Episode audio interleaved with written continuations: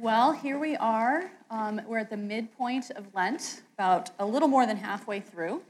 And fun fact um, the church sometimes refers to this Sunday as Laetare Sunday.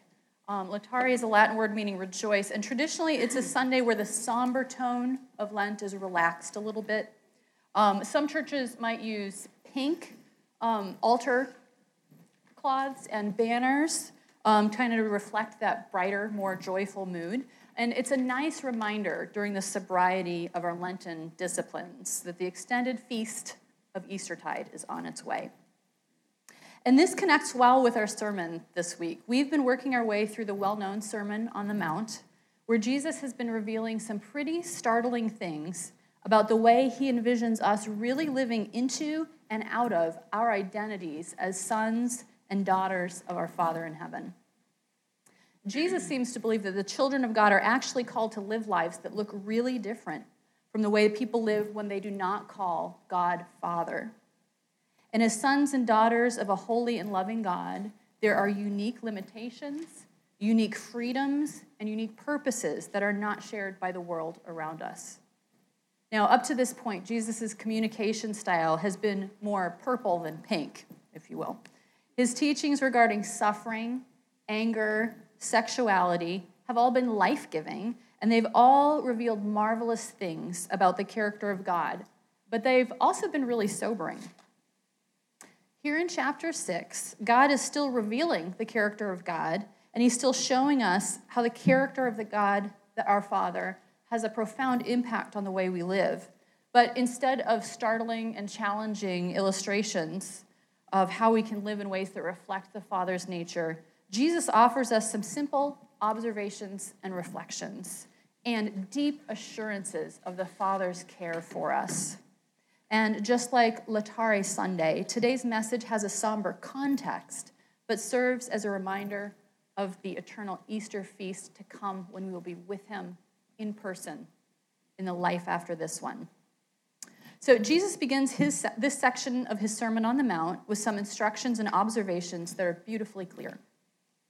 He says, Do not lay up for yourselves treasures on earth where moth and rust destroy and where thieves break in and steal, but lay up for yourselves treasures in heaven where neither moth nor rust destroys and where thieves do not break in and steal.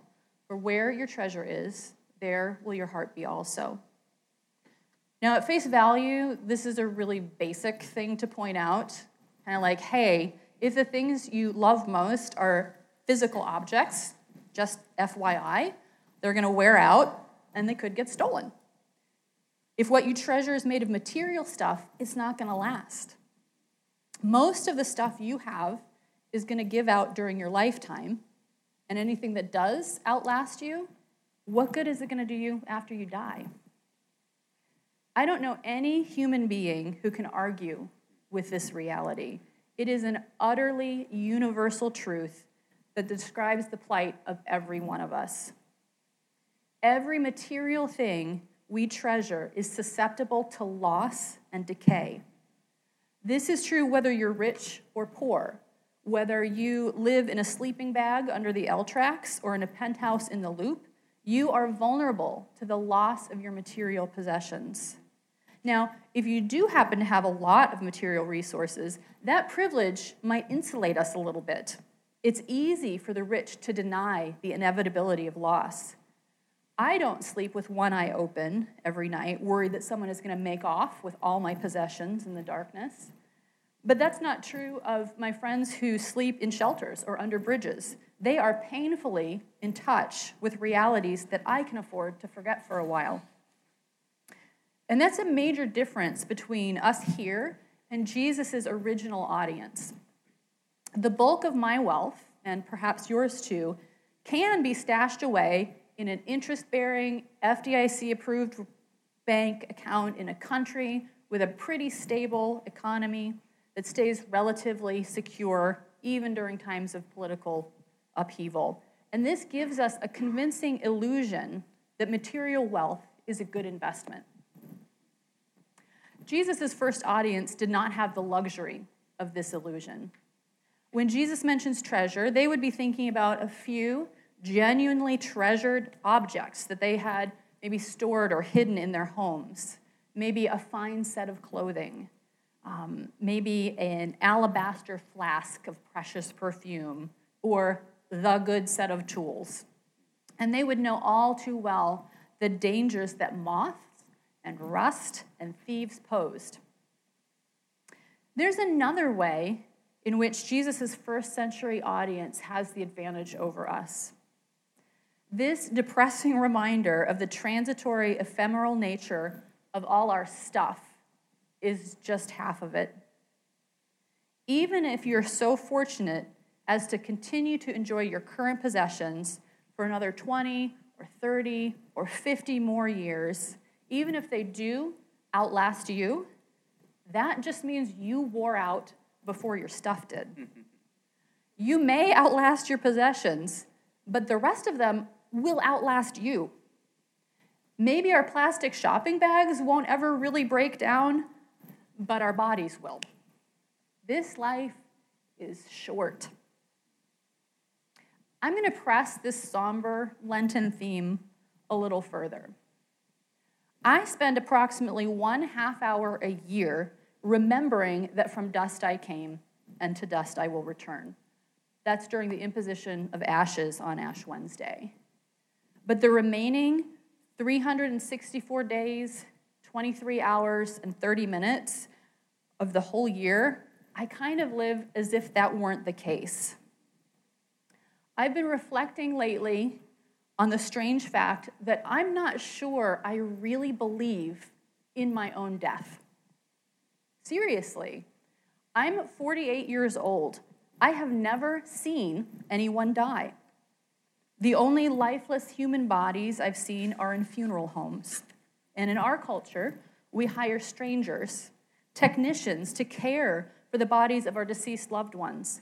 We view bodies carefully composed in restful postures, coated in heavy makeup, designed to prolong the illusion of life just a little longer. Unlike the men and women of Jesus' day, I've never prepared a body for burial. Now, I know this is not an issue for everyone here. Some of you have suffered the death of a parent or a sibling at an early age. Some of you have lost a spouse or a child or a beloved friend to death. Some of you live with illnesses that force an awareness of mortality on your daily lives. Some of you are in professions that bring you face to face regularly with frailty and with death. But for those like me who have the luxury of not thinking about death for a while longer, it's important to re- recognize that our privilege in this area brings huge liabilities with it. One of which is that if I can't even recognize the inevitability of my own death, which no sane person can deny, I know that I'm out of touch with the reality of the afterlife and eternity as well. I think this is one reason that Jesus' frequent references to heaven and hell can feel so jarring to us moderns.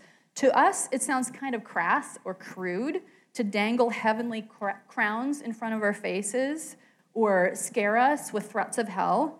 It seems like he's being manipulative, and some Christians do use the afterlife that way. But that's not what he's doing. And I don't think that the people of Jesus' day would have seen it that way. Not because they were unsophisticated or naive. I think it's because they believed in the reality of their own death in a way that most of us weirdly sheltered first world moderns just don't. I filled out a little life expectancy quiz online this week. Barring unforeseen circumstances, Apparently, my anticipated lifespan is 92. Now, in reality, I don't even have nine more minutes promised to me. But if I do live past 90, what is 90 years? If God spoke this planet into being, say, four and a half billion years ago, somebody tell me what fraction of that is 90 years. Can you do the math for 90 years over eternity. Whether or not we're ready to reckon with heaven and hell, we must recognize that our lives are dust. Your life is a wind that passes and does not return. Mine is a breath and a vapor. Jesus is right and good and so kind to remind us of this. We desperately need someone kind enough to speak this reality to us. Because our perspective on the scope and the meaning of our lives will dramatically affect our lives in this current lifetime, and how we live in this current lifetime will dramatically affect our experience of eternity. Now, in light of the frustrating fragility of our stuff, in light of the tragic brevity of our own lives, how should we invest ourselves in the short time we have available to us? If we're ready to submit to the counsel of Jesus when he instructs us to stop stockpiling earthly possessions and start focusing on the treasures of the kingdom, what might that look like? What does it mean? And are we supposed to be so heavenly minded that we cease to care about whether we have enough food or clothing? Let's look ahead at verses 25 through 33. Jesus says, Therefore, I tell you, do not be anxious about your life, what you will eat or what you will drink, nor about your body, what you will put on. Is not life more than food, and the body more than clothing? Look at the birds of the air. They neither sow, nor reap, nor gather into barns, and yet your heavenly Father feeds them. Are you not of more value than they? And which of you, by being anxious, can add a single hour to his span of life? And why are you anxious about clothing? Consider the lilies of the field, how they grow. They neither toil nor spin. Yet I tell you, even Solomon in all his glory was not arrayed like one of these. But if God so clothes the grass of the field, which today is alive and tomorrow is thrown into the oven, will he not much more clothe you, O you of little faith? Therefore, do not be anxious, saying, What shall we eat, or what shall we drink, or what shall we wear? For the Gentiles seek after all these things, and your heavenly Father knows that you need them all. But seek first the kingdom of God and his righteousness, and all these things will be added to you. Now, it's easy to read this do not be anxious as an admonishment or as an impossible command set forth by an impractical deity with no experience of the real world. It's like that be ye perfect, even as your Father in heaven is perfect business all over again. show me the person who never struggles with anxiety, and I will show you a person who has lost touch with reality. When I read this verse, I'm tempted to say, You have no idea what it's like to be human, do you, God? And then I realized that these words are coming from Jesus, who not only became human, but he became a man who, unlike me, chose to live his ministry years without a home, dependent on the hospitality of others for his food and his clothing. This is the man who said of himself, The foxes have their dens and the birds their nests, but the Son of Man has no place to lay his head. He is the one, not me, who fasted for 40 days and still said of himself, My food is to do the will of my Father. So it can't be that Jesus never had a reason to feel anxious. He was tempted in every way, just like we are. So, what did he have that we don't when it comes to dealing with anxiety? Well, Thanks be to God, Jesus gives us the missing piece right away. Jesus never felt the need to be anxious because he was connected to a Father in heaven who loved him and provided for him. And what Jesus is working to communicate to us right here is that we share that exact same security with him. Jesus' Father is our Father too. So instead of hearing, stop it, don't be anxious, you should know better, listen to it this way Good news. You don't have to be anxious anymore. You don't have to worry about food and clothing. You don't have to worry about anything because you are not on your own. The Father is with you, the Father is looking out for you. You are not solely responsible for your survival or your thriving. You have a Father in heaven who loves you and who desires to supply all your needs according to his riches in glory. The Father wants us to be able to live freely in his kingdom. He has made a way for you so that you can focus on the kingdom of God and his righteousness in an undistracted, wholehearted manner without fear, without anxiety. This is the good life for you, attending to the treasures of heaven and allowing the Father to arrange the treasures of this earth in the way that he sees fit. I'm so grateful to Anglican cleric R.T. France for pointing out that when Jesus describes the birds and the lilies and says that we are, are of more value than those creatures, those verses don't just mean that human beings outrank animals and vegetables in the hierarchy of value. He's saying that our lives are just more.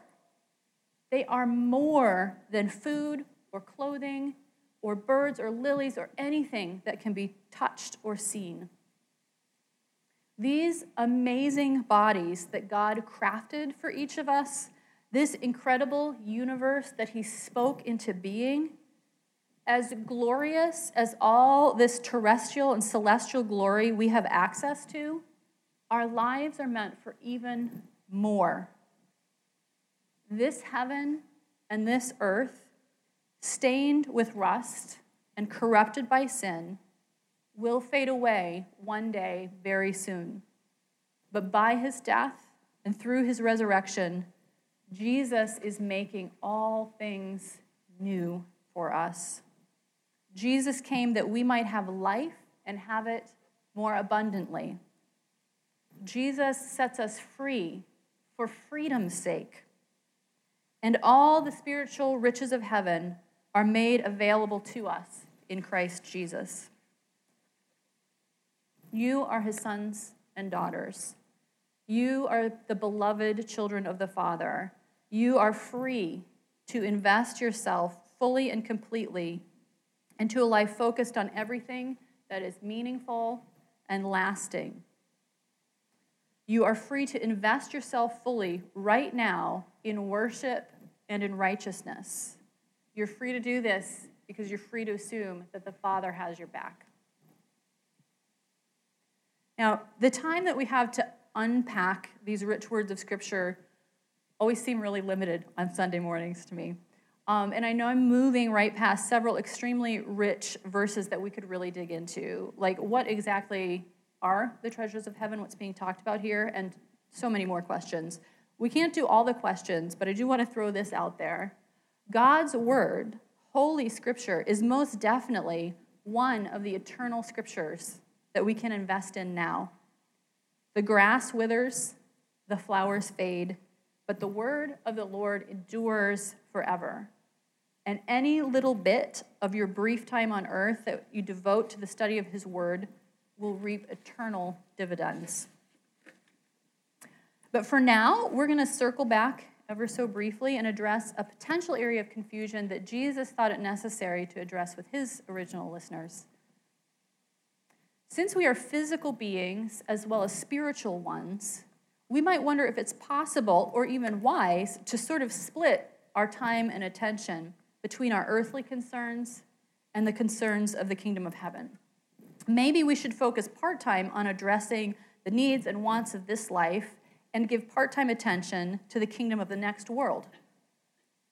After all, Scripture has a lot to say regarding things like work, responsible planning for the future, caring for the physical well being of ourselves and others? It's a reasonable question. But in this particular passage, Jesus tells us straight out that this balance or this tension um, is not one that can be resolved by a splitting, a fracturing of our time and attention, separating eternal things from earthly things. Verse 24 No one can serve two masters, for either he will hate the one and love the other, or he will be devoted to the one and despise the other. You cannot serve both God and money. We need to understand that the concept of serving two masters is not the equivalent of employees working two different part time jobs for two different uh, bosses. Um, what Jesus is saying is that you cannot be wholly and absolutely dedicated, body and soul, to serving two different masters who both are laying claim to 100% of your devotion and time. If you are devoted to loving God with all of your heart, soul, mind, and strength, which is the first and greatest command, there aren't any leftover bits and pieces to give elsewhere. During the prayers of the people, when we commend ourselves and one another and all our life to Christ our God, we're saying we're giving Him everything. There isn't any more. Jesus is saying here if you call Him Lord over some areas of your life, but give lordship of other areas to something else. And perhaps this is out of the fear that you have needs that the Father won't or can't meet. There is going to come a time sooner or later when push comes to shove. You will have to choose between those competing lords. Competing gods have competing requirements. And when those irreconcilable differences inevitably arise, you will end up embracing one God and nudging the other one out of your life. There's not another outcome to that. But as we seek first the kingdom of the Father, we are assured that all other legitimate concerns and priorities will find their proper place in our lives. The material goods that come our way will cease to be a matter of anxious striving or an alternate God and become what they were always meant to be just another means by which we worship our Father. We may even find ourselves, like the unnamed woman who appears later in Matthew's gospel, pulling out our treasured alabaster flask of nard and breaking it over the feet of Jesus in a carefree act of worship. If you're looking for ways to declare your confidence in the Father's love and provision for you, there are so many ways to do this, but I want to draw our attention to just one way that we can follow Jesus deeper into this teaching. And I chose this way because I know it will be meaningful and relevant to literally every follower of Christ here. In fact, we've acknowledged its importance to our community already this morning. I'm talking specifically about the fourth of the Ten Commandments. Remember the Sabbath day to keep it holy. I don't know if there's a better and more practical way to demonstrate our dependence on our Father's provision than by ceasing work completely for one day out of every seven.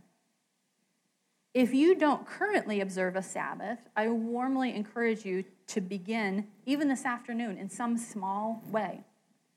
If you, like me, are already stumbling imperfectly along toward a regular observance of Sabbath, I warmly encourage you to keep on keeping on.